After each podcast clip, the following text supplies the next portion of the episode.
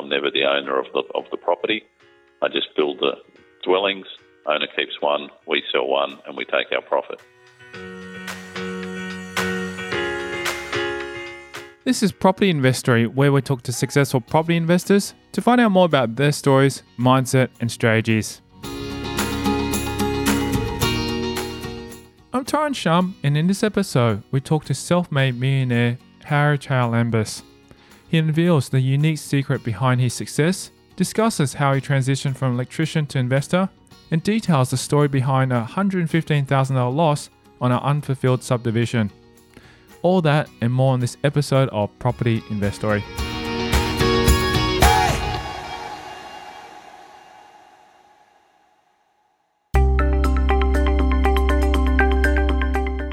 Charalambous made millions through property, but he started out as an electrician, proving that property is a gold mine for anyone who is willing to do the hard work and dig. I am one of the directors of Plan Assist Property Team, um, and we currently run a business which is geared for helping property investors to uh, purchase properties as well as develop those with a real focus on manufacturing equity in your investments. While Sydney markets are booming right now, it's still a good idea to manufacturing your own equity as it's a great way to minimize your risk of low growth. I think, um, particularly for uh, your Sydney listeners, they've had a pretty good run over the last few years, uh, and obviously the different parts of uh, Australia have, have, done reasonably well, uh, all at different stages in the property cycle. However, what we do find is that by manufacturing some equity, it just takes you away from the reliance on growth, and we use growth as a bonus.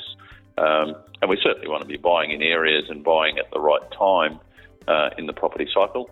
However, if we can use that and couple it with um, some manufactured equity strategies, um, can really spur on the the portfolio and spur on the investment to you know, much greater greater heights and much faster. Charalambous spends his time split between his clients and his team. This ensures everyone gets the help and guidance they need.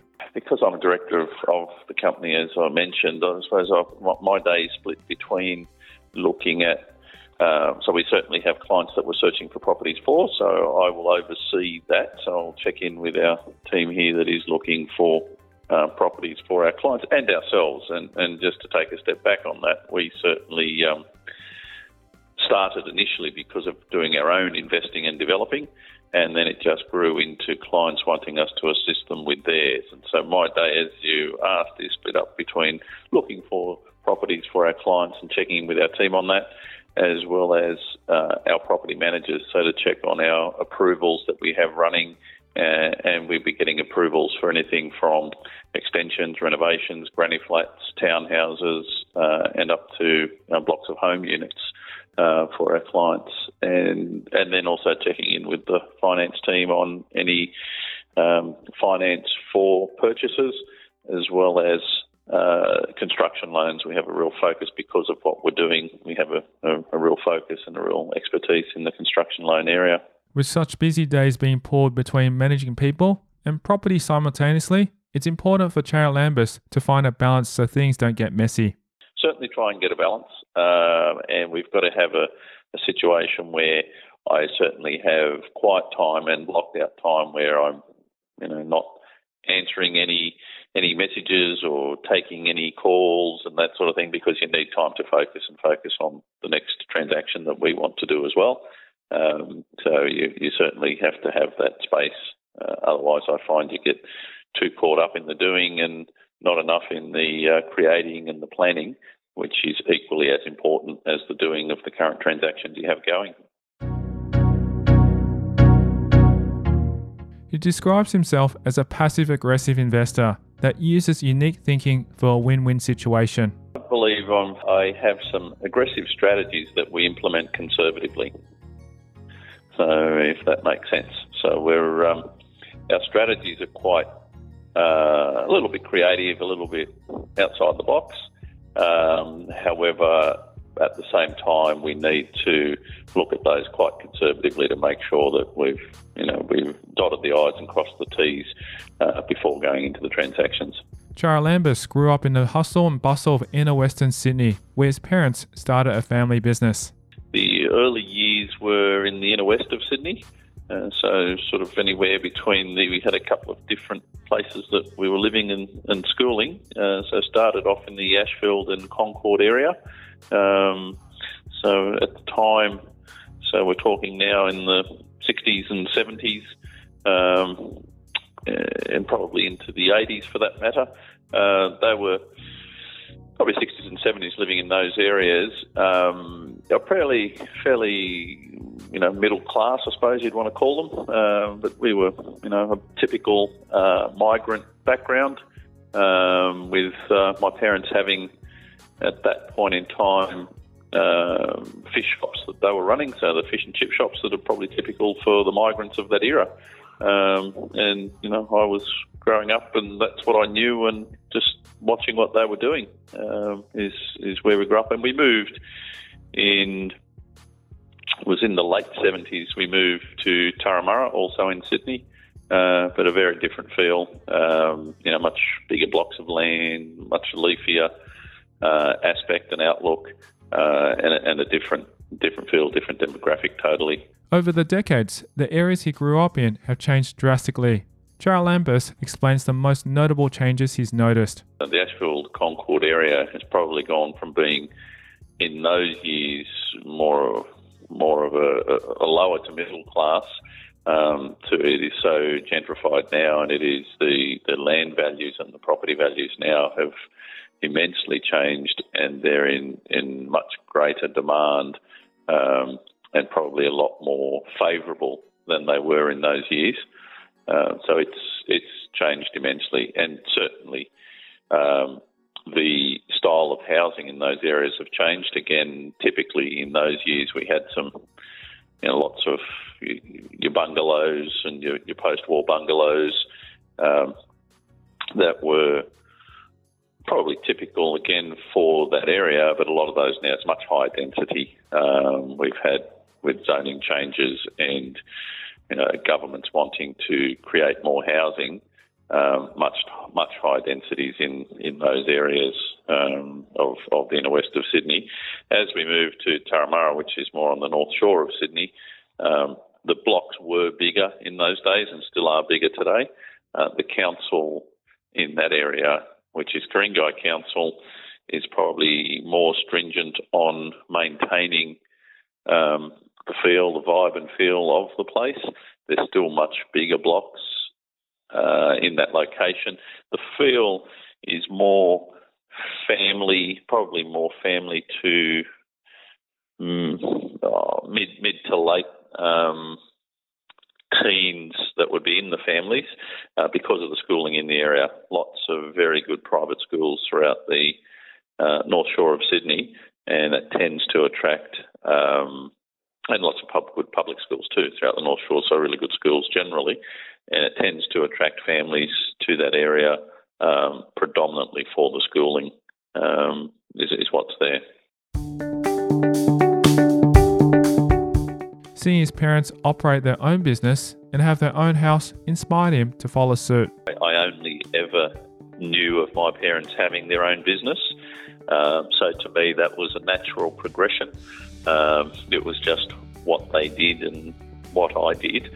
Uh, when I left school, and I left school at the age of 15, I went on to do an electrical apprenticeship, and then by the age of 19, was running my own electrical business.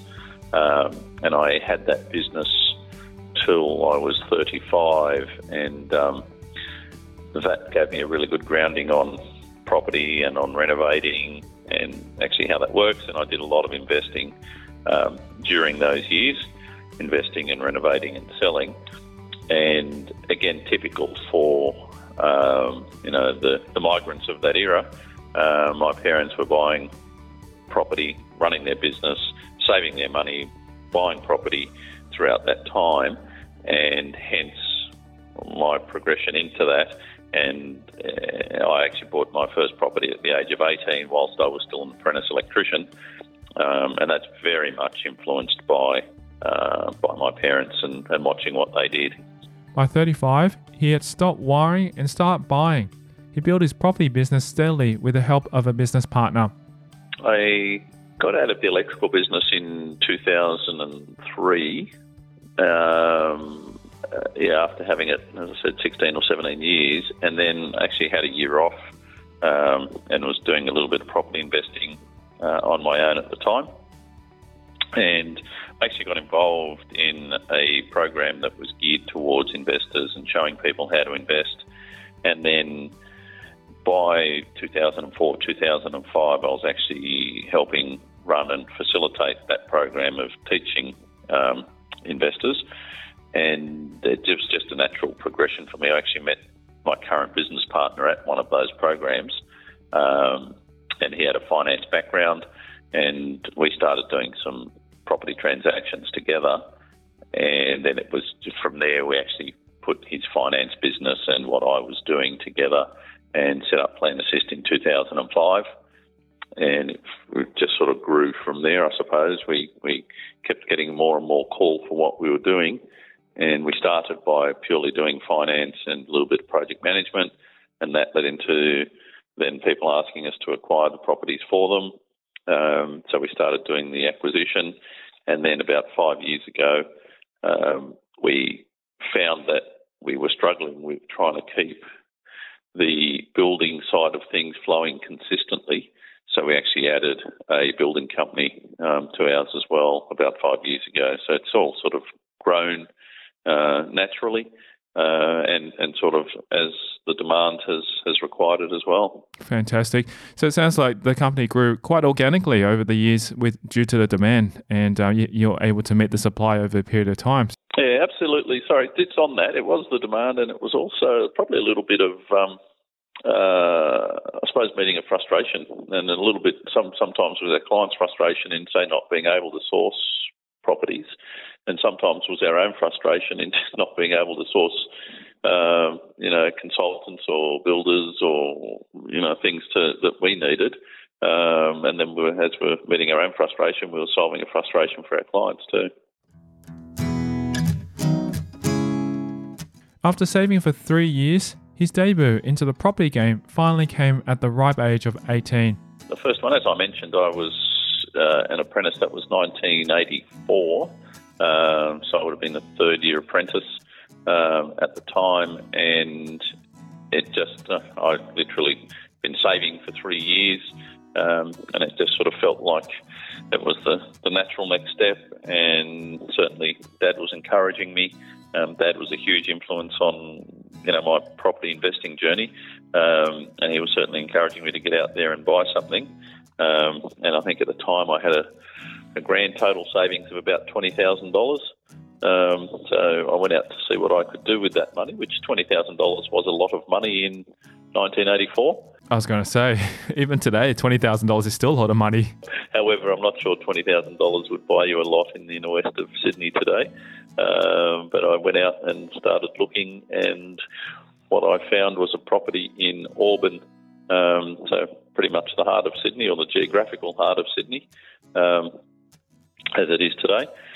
And I, I bought a, a, fairly typical three bedroom, single fronted um, home in Auburn on a you know, standard block for the area, which was quite small, probably sort of 400 or 450 square metres um, at the time, and purchased that for $59,000 um, and used my $20,000 uh, to make up a 20% deposit plus some stamp duties plus some legal fees.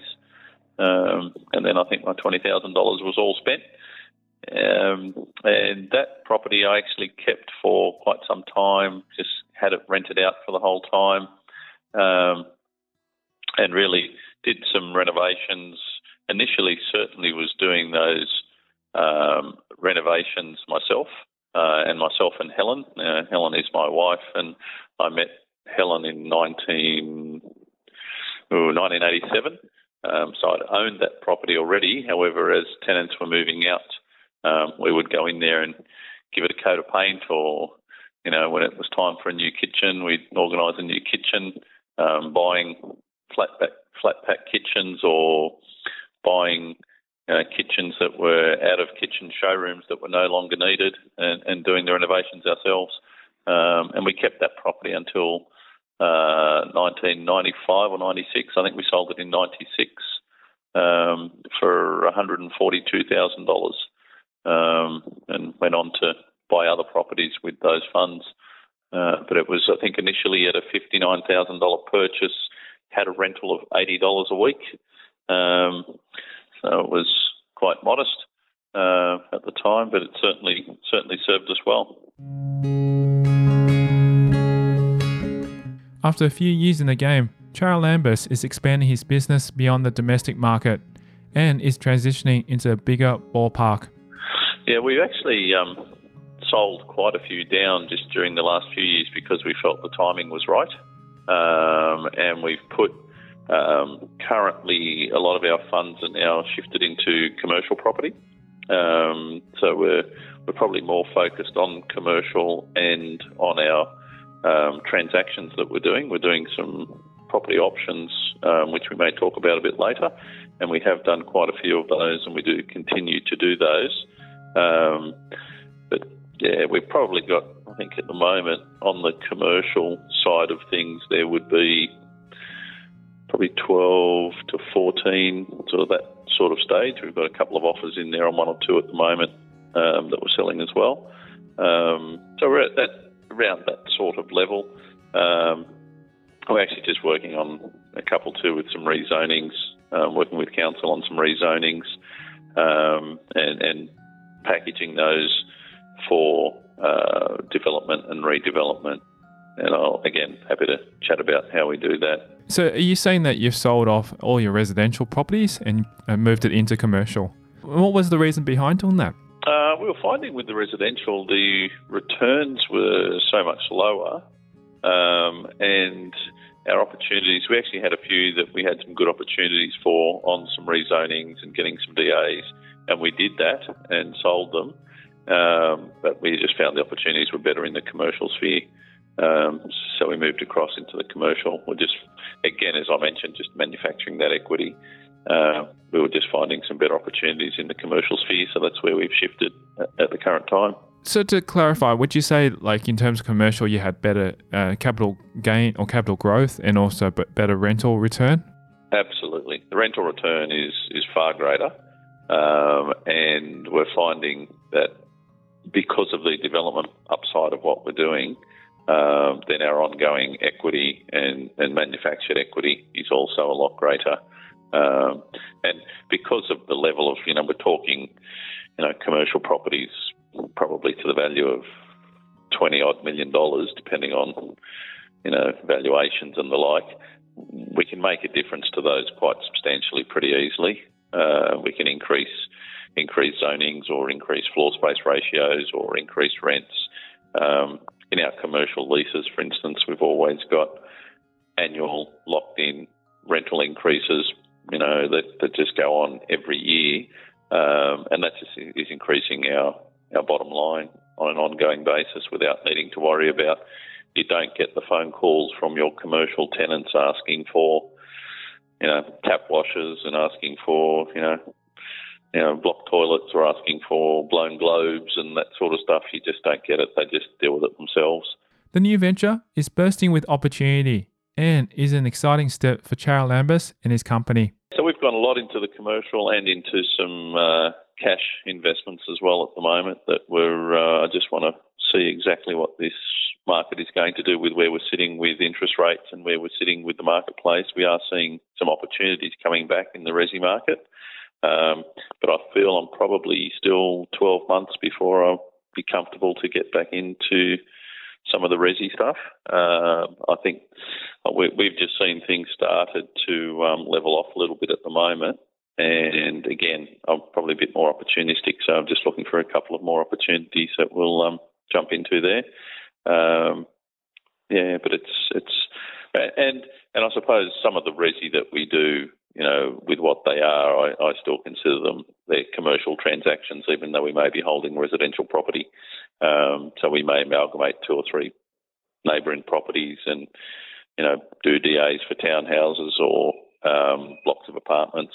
Um, and they're what I consider very much, um, you know, commercial transactions, even though they're, you know, on residential land. Knowing how much you can risk in an investment is a vital step to ensuring good capital gain. Although Charalambous knows what he's doing, there have still been some investments where things turn sour. Uh, look, I'm essentially I'm actually very, very grateful for my time with, in in the industry, and that starts from, as I mentioned, when I was doing my apprenticeship because it taught me a lot about the property market.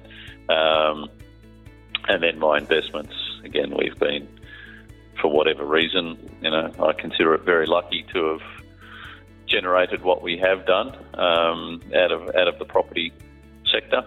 So, but one thing that I'm really clear on, and one thing that I always share with people, particularly, you know, if I'm presenting on stage, is that I'll tell people that we um, there is always risks, um, and you know, you only need only ever invest what you're prepared to risk. Um, it's just you do need to be very, very careful. So some of our transactions, if I were to share some of those that went uh, not necessarily the way we wanted them to, um, we actually worked on a site that was in northwest Sydney, uh, in Kenthurst, um, so in the hills area of Sydney, Hills District of Sydney, um, where we were looking to do a subdivision and we were working with council on doing that, and everything complied. The land size was right, the zoning was right when we purchased this property, and then by the time we submitted our DA with council, they had actually changed their minimum lot size, um, and it was it was a real issue for us. so um, we were suddenly holding a block of land that we'd purchased, or it was a block of land with a house on it, that we'd purchased with the intention of subdividing and on selling. And then we were told by council that that block did no longer comply for a subdivision. Um, so it was it was a major issue for us. Just how did he overcome such a huge problem like that? We ended up doing uh, some work to the existing home um, and ended up there was a there was certainly a possibility for a second dwelling on the house, um, which we did. And what that did was recoup some of the funds. However, we couldn't subdivide. So those two dwellings had to sell, had to stay on one title. Um, and yeah, it probably in the end, I think, was in the vicinity of, we still lost about $115,000 uh, overall on that project. Um, and it was, uh, yeah, at the time, it hurt. It was, it was a lot of money. Uh, it still is a lot of money. Uh, we're now talking that would have been early 2000s, so 2002, 2003. Um, so we probably weren't helped in the Sydney market um, by the fact that 2003 was the top of the market. Um, so we had to get out because we could see the market was going the wrong way. And the lesson from that for us was always about understanding that we'd purchased this property to do a subdivision. Uh, and hence now why we're a lot more careful going into our transactions. And we will just about always set up some form of a due diligence period or some form of an option to give us the time to be able to do our due diligence with council and get some answers from council and our consultants um, on what is possible. Uh, and to give you an example on that, there is one on the market today, a residential block, which uh, we believe is subdivisible. It's we certainly haven't purchased it and haven't even put an offer in, but it's currently with our town planner uh, to make sure that we can do what we want to do before we submit any offers. Um, so we just, yeah, you've got to be very, very careful. Uh, a lot of people just feel that oh, it's a, you know, it's a big block, or someone's done it next door, or someone's done it around the corner, or I've done it before. Doesn't mean that you can do it today. Um, so it was a real concern for us at the time. So council changes these things without notice. Is that what happened? Is that why it got caught out? Unfortunately. Yeah. Look, they they generally will give notice, but it depends on where they're at in their planning process. So, unfortunately, with this one, their planning process was quite a way down the track, and they gazetted it after we'd bought it. Um, however, we hadn't lodged our DA yet. So, had our DA been in, our application, development application, had, had it been lodged with council, it may have been a different outcome for us. When Charalambous took the plunge into joint ventures, his opportunities really began to open up. He used that aha moment to manufacture more success. What we have done and what we did do a lot of and, and still continue to do is joint ventures. And we've done joint ventures with people, for instance, that have sites that are um, either subdivisible or you can do multi dwelling housing on it and we actually go in and we'll work with an owner to unlock that potential. And we've done several where, for instance, we've had a property where you can build two dwellings on, and we will go in and do that. Now, the aha moment there came in where we were looking for all these, we were looking for a property, looking to do subdivisions, and we could never get the feasibility to work, or rarely get the feasibility to work. Then all of a sudden, we went in and started talking to the owners. And in this particular instance, what happened was I went into an open home and the agent had to leave. And literally, we got there and the owner had just arrived home. The agent was just leaving. However, I knew the agent and they said, Is it okay? You know, we, have got to go. And I said, Yeah, I'll just have a look around the outside. And as I was just finishing up, the owner turned up back home. And then I started talking to the owner. And so I asked her what she wanted to do, you know, when she left, when she moved out. And she said, Oh, look, really, I want to stay in the area. However, I'm just looking for a smaller home. And the aha moment was, well, if she wants to stay in the area and she's looking for a smaller home and I feel I can build two on this block, why doesn't she keep one of these? And so we worked with her and actually built two. She kept one and we kept one. However, what we did there, we actually created a recipe of these and said, well, if this works and people like it, why don't we do more of them? And we've gone on to do uh, 10 or 12 of these now with owners, and one of them we actually built four homes um, and did a profit split. And these work really well. And what I like about them is that they're repeatable. So I can have a formula that I work to. We can tick the boxes. We know what land size we need. We know what the sales are going to be we can control our construction cost uh, and we minimise our risk. Really important to minimise the risk. And learning from that previous experience that I mentioned to you, in these examples, I don't ever buy the land. In fact, I'm never the owner of the of the property. I just build the dwellings. Owner keeps one, we sell one, and we take our profit.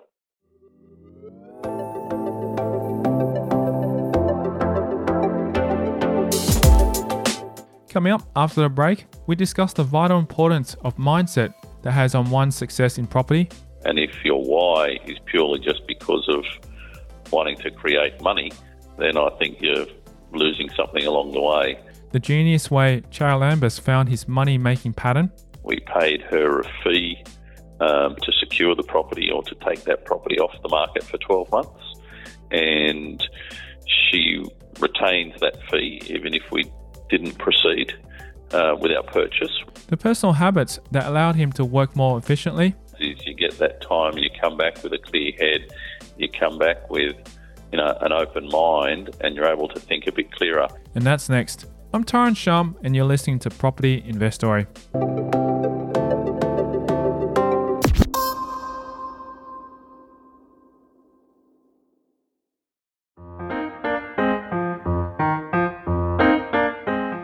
Hey, let's be real. Deals that can yield 20 to 30% per annum do exist. Don't believe me? Well, here's a story about property development I invested in Victoria. This developer had the project fully funded beforehand, but he and his family suffered a loss, a circumstance that led him to be unable to proceed with the development.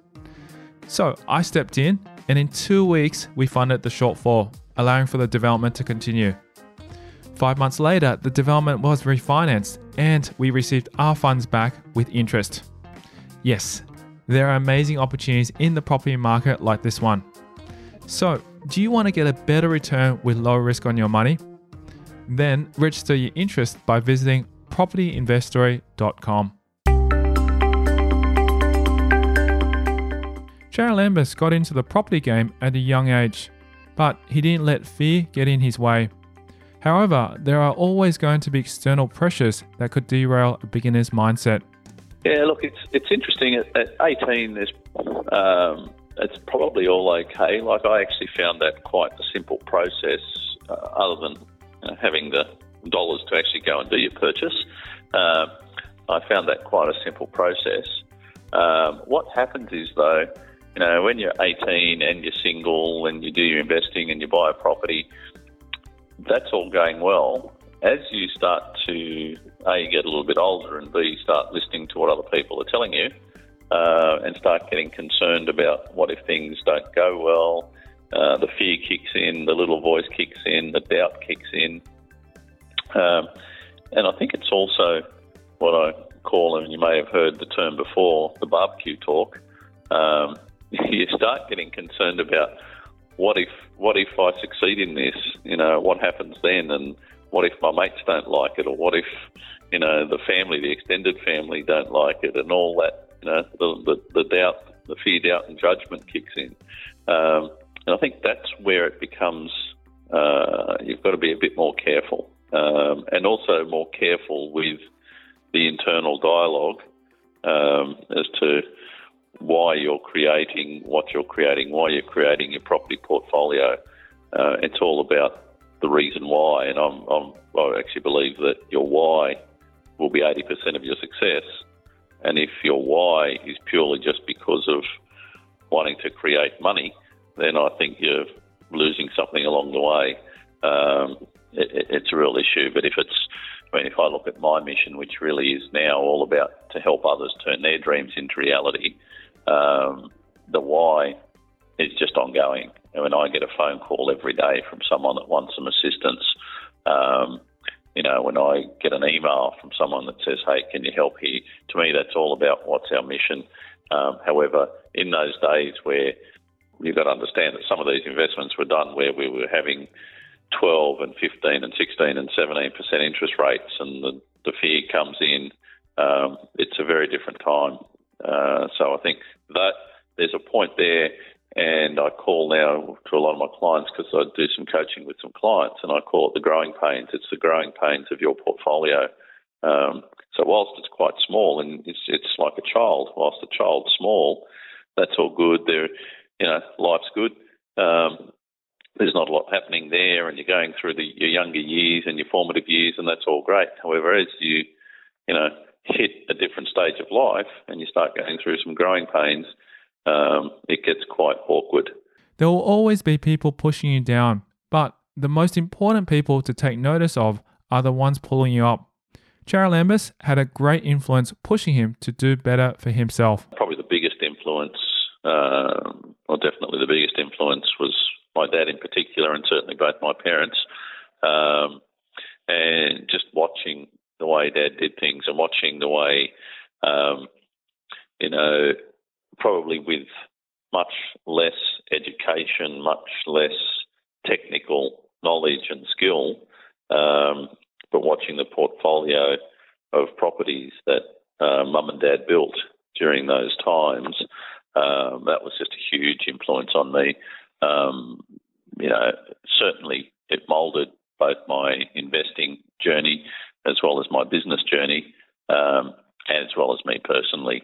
It was, um, you know, it's to to be able to see that and to be able to see the uh, the values that that they hold, because you hear a lot of people talk about the property industry, and there's this person and there's that person, and you know, they'll do the wrong thing by you. Well, I, I certainly know that the people I've come across in the industry, whether they be real estate agents, whether they be consultants, whether they be you know, builders, um, we've come across some great people, and we've built, you know, a lifetime of friends uh, in the industry. So I think it's, um, yeah, there's, and, and it's, you've, you've got to, if you're going to seek out some mentors, just seek out those that resonate for you and for your values. And the biggest thing is you've got to have a similar value.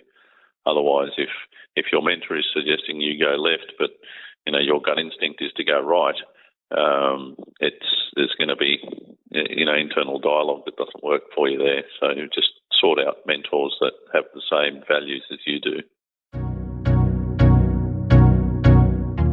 His best advice comes from both people and experience. I, I think some of the things that um, that that have stuck with me is you know to to keep it simple. Um, you know, start small. You know, without trying to you know change the world and recreate you know the wheel. You know, with your first transactions, just get the learnings. Um, the learnings is really important. So it's uh, I've seen people that you know come into their first property deal and you know may have a home or it may even be before they've bought their own home and they're looking to do their first property purchase. And you know they're looking for that first purchase to be their retirement fund. Um, just start small. Um, you know treat it treat your investing journey like you do your business journey. So for me I started as an apprentice and I ran a four year apprenticeship then when I get into the property industry I see that as another apprenticeship. You've got to learn by that. Um, you've got to learn from that. So it's it's yeah, it's invaluable to be able to do that. And um, I suppose what I shared earlier about you know a lot of people believe that you know their journey is all because of them. Um, and I, as I said earlier, I think it's really all about your team and all about the mentors and all about the people around you. Um, have a look at the people that you're surrounding yourself with. Make sure your goals are what you want them to be. Um, you know, if someone said to me, "What would I do differently?" Uh, it's probably going to be, you know, start earlier and set bigger goals. Um, you know, but uh, other than that, there's probably not a lot of change. Charalambous has a very unique and interesting way of doing things. His company approached deals as a way to meet owners' needs as well as their own. Yeah, so there's probably the, the, the two main strategies we would run and have run is our is our joint ventures and our property options, and we run them hand in hand. Um, so the example I used in the previous podcast was, you know, where we turned up to an open home and um, the lady turned up, well, the owner turned up just as I was leaving, and we had a chat about what her needs were. So what we did there, we actually took out uh, an option to purchase the property, um, and we took out a 12-month option. We paid her a fee um, to secure the property or to take that property off the market for 12 months, and she retained that fee even if we didn't proceed uh, with our purchase. What that option does is give us the time uh, to one do our due diligence, but two because we had 12 months on this particular one, it actually gave us the time to actually do our DAs and get our approvals for which in that case was going to be two new dwellings. So by the time we got to the end of the 12 months, we'd had our approvals in place, which meant that we could get our property valued based on building two new dwellings. So it was now a property that had approval for two new dwellings as to a property with just one house on it. So we actually got an increased valuation before we even purchased the property. So from our point of view, it de-risks the transaction. It makes it means that we're able to pay uh, the owner in a lot of cases a little bit more because we're not having to pay holding costs for the 12 months.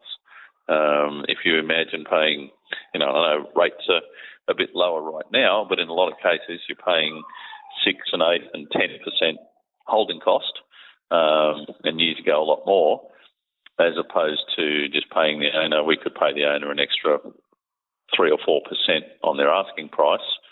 However, we haven't had to outlay that money until we've got our DA approvals.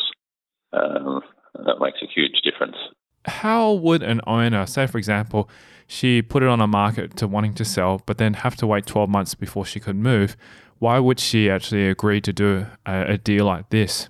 Yep. So um, with her, what we did was we actually agreed that in the end, when it came time to actually, uh, the right term is to exercise our option and purchase her property. What we agreed with her was that we actually, rather than purchasing the property and building the two homes, we were actually just going to build the two homes on the land and she keep one and we keep one. Now, to give you some numbers on this so that the listeners can understand it, her home was actually on the market. This is in St Ives in Sydney. Her home was on the market for $895,000. We offered to pay her $900,000 and we wanted a 12 month option. And we paid her a 2% option fee. So on $900,000, 2% is $18,000. So we, so we paid her $18,000 and we've got this property off the market for 12 months and we can buy it for 900,000 at the end of it. By the end of the 12 months, we got a valuation on the property and it came in at a million and fifty. So our bank, if we wanted to buy, would have lent us the money based on a million and fifty purchase price or million and fifty value. But what we did was we went back to her and said, now we can buy this now and we'll build the two homes and make a profit and everyone's happy. Or if you like, we'll build the two homes, you keep one and we'll keep one. And she went that path. Now she may not have, and we were happy to buy it, but she did go down that path where we then turned that option into a joint venture. We built the two homes. Those two homes on completion were worth one one was worth a little bit more than the other. So one was 1.15 and the other was 1.18. So she actually kept, she stayed in the one worth 1.15. So she went from a property that she was selling for 895,000 two years later, because let's say it took us about a year to build it. So two years later, she's in a brand new home in the same location worth $1.15 million. That's cost her nothing to build. And we sold the other property for $1.18 million. Now, the two properties from our point of view were about, I think it was about an 850 or $900,000 investment into that deal. So we've invested 900 and we came out with 1.18. So we make $280,000 in profit. She's moved into a brand new home worth $250,000 more than what she was in two years ago, and it's in the same location. And it's her own land as well, so she didn't even really have to even change addresses. She didn't do anything. She she kept she kept the same address. One thing she did need to do was move out whilst we were doing the build. In her case, she actually moved in with her daughter, um, so she was happy. Um, and that's a typical example of how we go from an option to a joint venture. Now, we've done some where at the end of our option period, we just exercise the option and buy them and do the building ourselves. We've done others where we've actually gone straight into a joint venture, never done an option. We've just gone straight in and explained the joint venture to the owners and gone straight in and done uh, a joint venture with them with the intention that they were going to stay there. So, what exactly does the owner get out of this kind of deal? Why would they undertake this process rather than just selling the house? For instance, had one in St Ives, where also not far from that, that same one, where um, we were looking to build. We actually had a property, took an option out. It was actually a, two, a bigger property, $2 million purchase price. It was a $20,000 option fee. Um, and what we did was we got an approval to build five dwellings on that property, and the owner just wanted to sell. When we went in to look at this property the first time, the owner was getting offers between 1.8 and 1.9 mil. However, there were people that were just coming in to buy the property and buy it outright. And I actually had a meeting direct with the owner. The agents in the area got to know us quite well, and so the agent was very happy for me to go in and sit down and with the agent and the owner and have a meeting.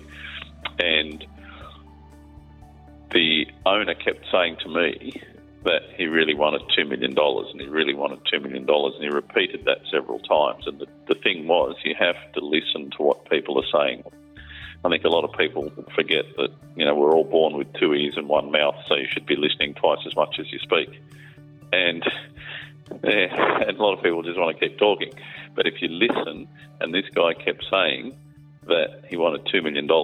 So in the end, I said I'd come back to him with an offer. And it was all about building this offer so that I could get him $2 million. And we got almost two years under option on this property. We were paying him $2 million. In fact, we got 21 months in the end under option for $2 million. We were paying him $2 million. We gave a $20,000 option fee. However, the reason why was during that same conversation when he was saying he wanted $2 million.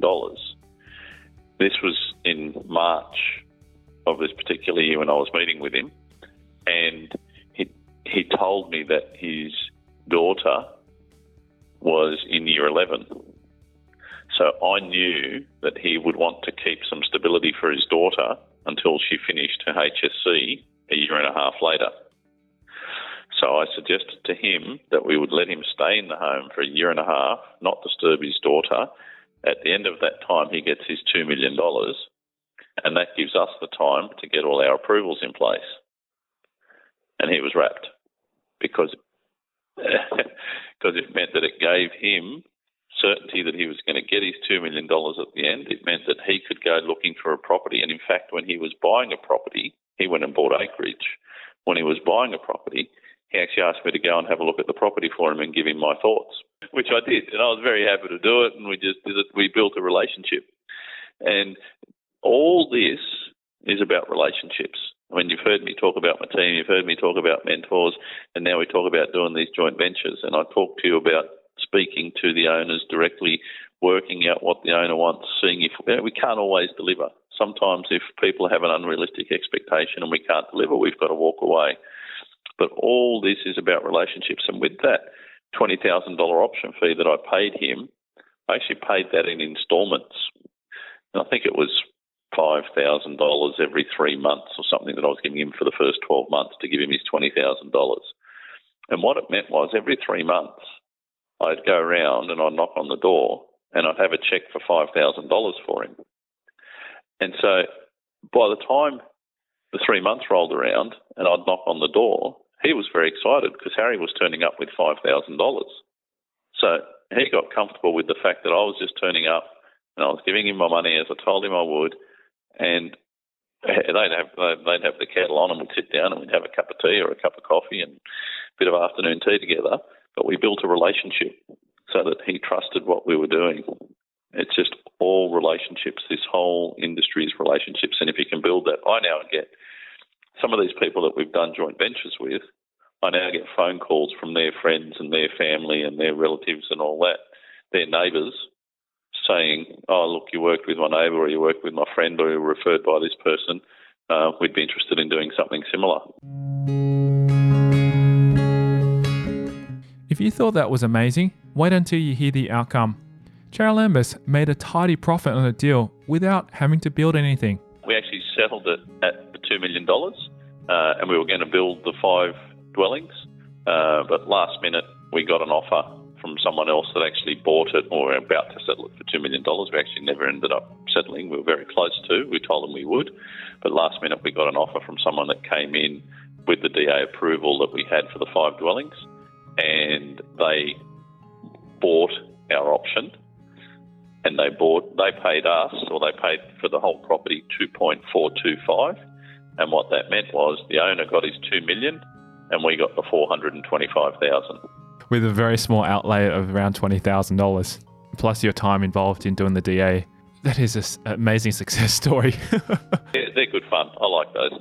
There are a few aspects needed to implement a strategy like this yourself Charalambous shares the secret behind the strategy. I mean, we now run a business where we do our own DAs, so that's quite a simple process for us.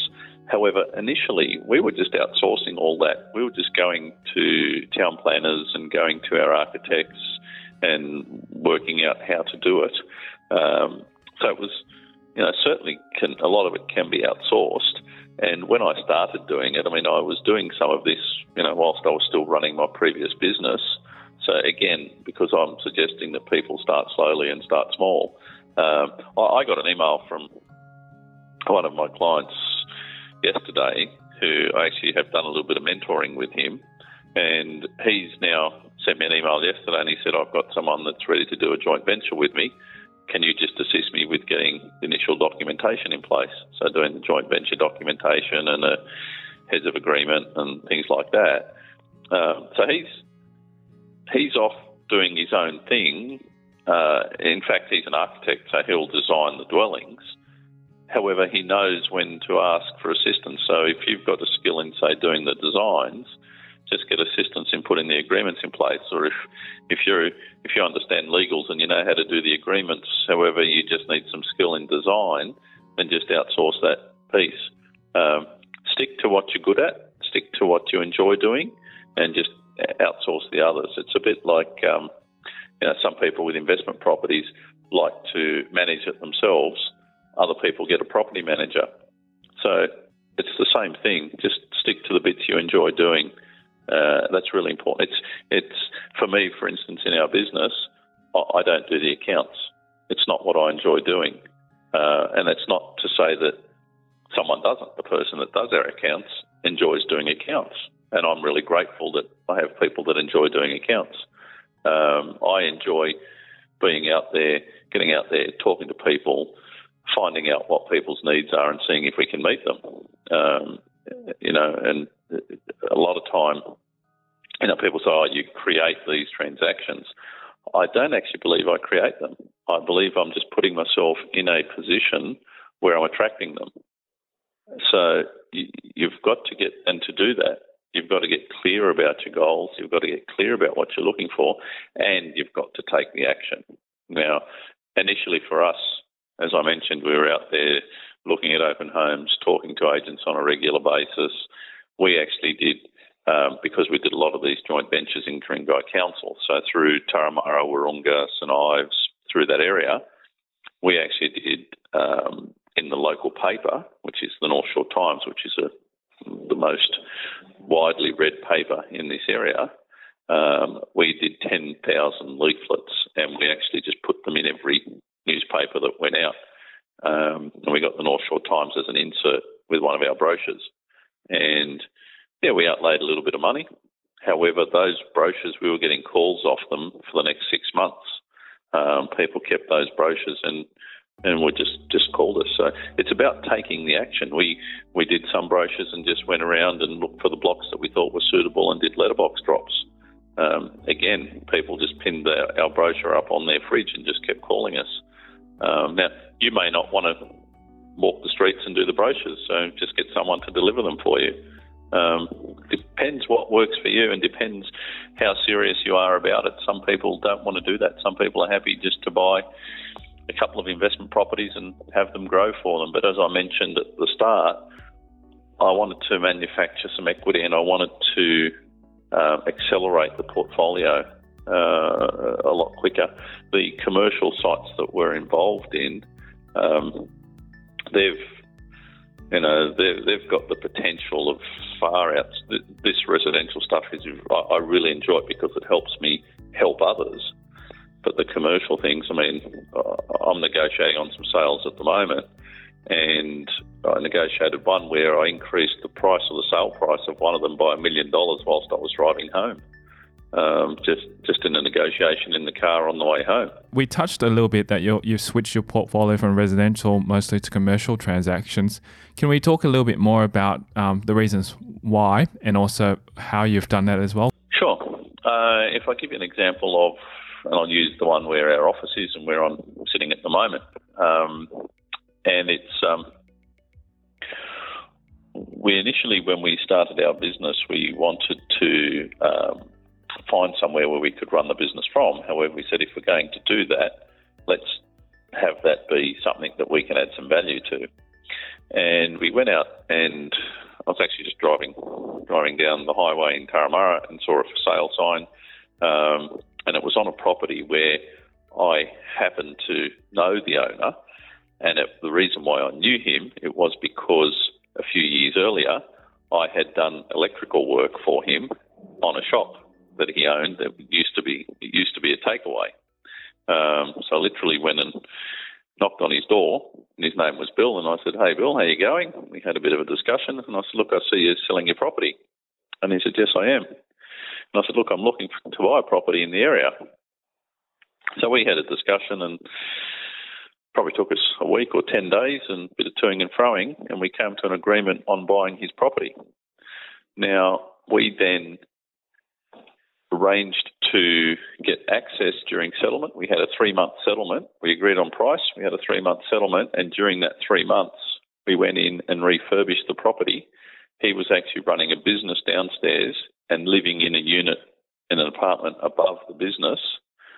We closed, we got rid of the stairs, closed the flooring, renovated the two top and bottom. We run our office from upstairs, and we've had a tenant downstairs since the very first day in 2005 when we bought the property. It's the same tenant that's been there. And the difference is that's been great from a cash flow point of view. And we've actually since gone on to buy um, properties both sides of us as well. And we've amalgamated this site now to become its own development site. However, the difference is what we bought was a shop with an office above but the intention was that we knew we could work with council on getting a rezoning done. And in the time that we've owned this, it's gone from being a, sh- a shop top, what's known as shop top housing to being a commercial zoning with a six story height limit. So this property has gone from, and if I'm just talking, stick to the one property, has gone from having a value of a purchase price of $820,000 to today looking at being sold for somewhere in the vicinity of $4 million, and it's probably more than that. Um, and really, we've run our business from it for the last 10 or 12 years. We did a renovation in 2005, um, but where the value added has come in is because of the rezoning that we've worked with council to get on the six stories, and then we amalgamated it with next door and now I'm selling it to someone that wants to actually develop it and do the six stories. Um, and that, to me, is really minimising my risk from um, just having one tenant down there that's basically paid the mortgage since 2005. Um, however, when we sell it, we end up with a 400%. That's a huge, huge upside, especially. It, so it sounds like going from, say, residential or, mixed residential or mixed commercial, I should say, to a full commercial has a huge upside. Then when you work on these kind of projects, is that what what would be the ultimate goal most of the time to actually take these these kind of properties and, and turn them into? I suppose simplistically, the the biggest upside comes in increasing your density, and to keep to keep it simple so people can understand it. It's just increasing the density. So if you go from residential on something which is a single residential, to being able to do a subdivision, you're increasing the density. In this instance, we've gone from something that was zoned two stories to something that is now zoned for six stories. And it's also gone from a floor space ratio of one to one, which means if you've got a block of land which is a thousand square metres in size, you can build a thousand square metres of building. We've rezoned this from one to one to two to one which means we've got a thousand square metres of land, we can build 2,000 square metres of building. So, and obviously that's over multi stories, not on the ground. So the increased density is where you make your, your manufactured equity. It's always about the increased density. So whether that is floor space ratios, extra stories, or subdivisions, it's always the same outcome. It's increased density generally increase densities, increased equity. Personal habits are essential when it comes to self care and keeping a clear headspace.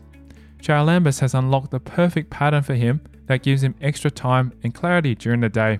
Time, uh, I mentioned earlier about blocking uh, in the previous podcast, blocking time out for myself and some quiet time. Uh, and my business partner often talks about uh, the times where the success is created the most is actually when I go on holidays. Uh, because what happens is you get that time, you come back with a clear head, you come back with you know an open mind, and you're able to think a bit clearer.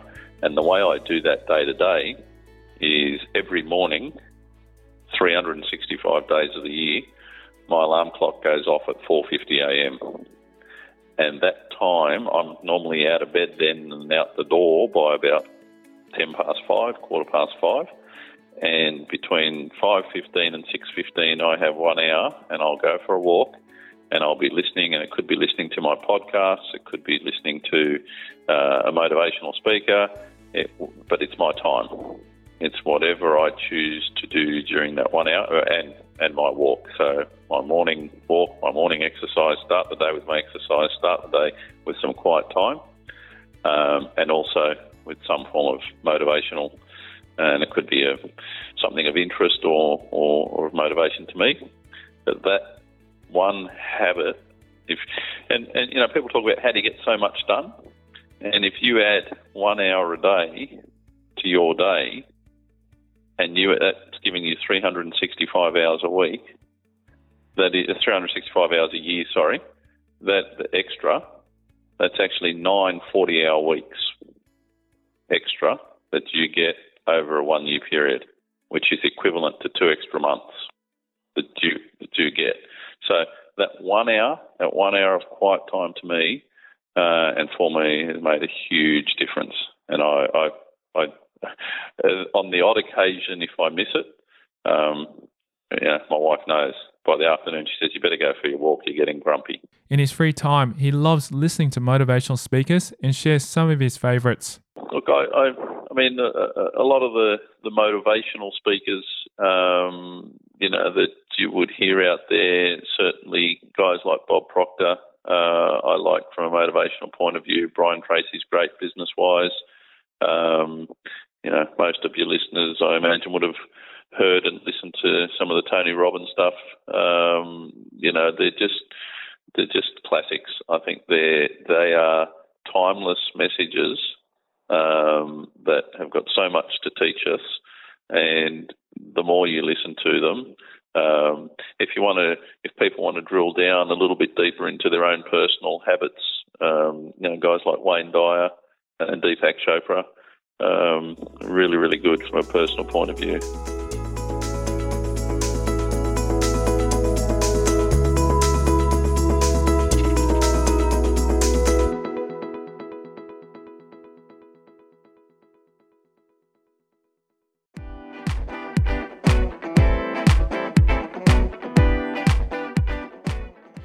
Thank you to Harry Charalambous, our guest on this episode of Property Investory. Also, before you go, head over to our website at propertyinvestory.com to get the show notes for a secret segment about getting through those growing pains of starting out in property.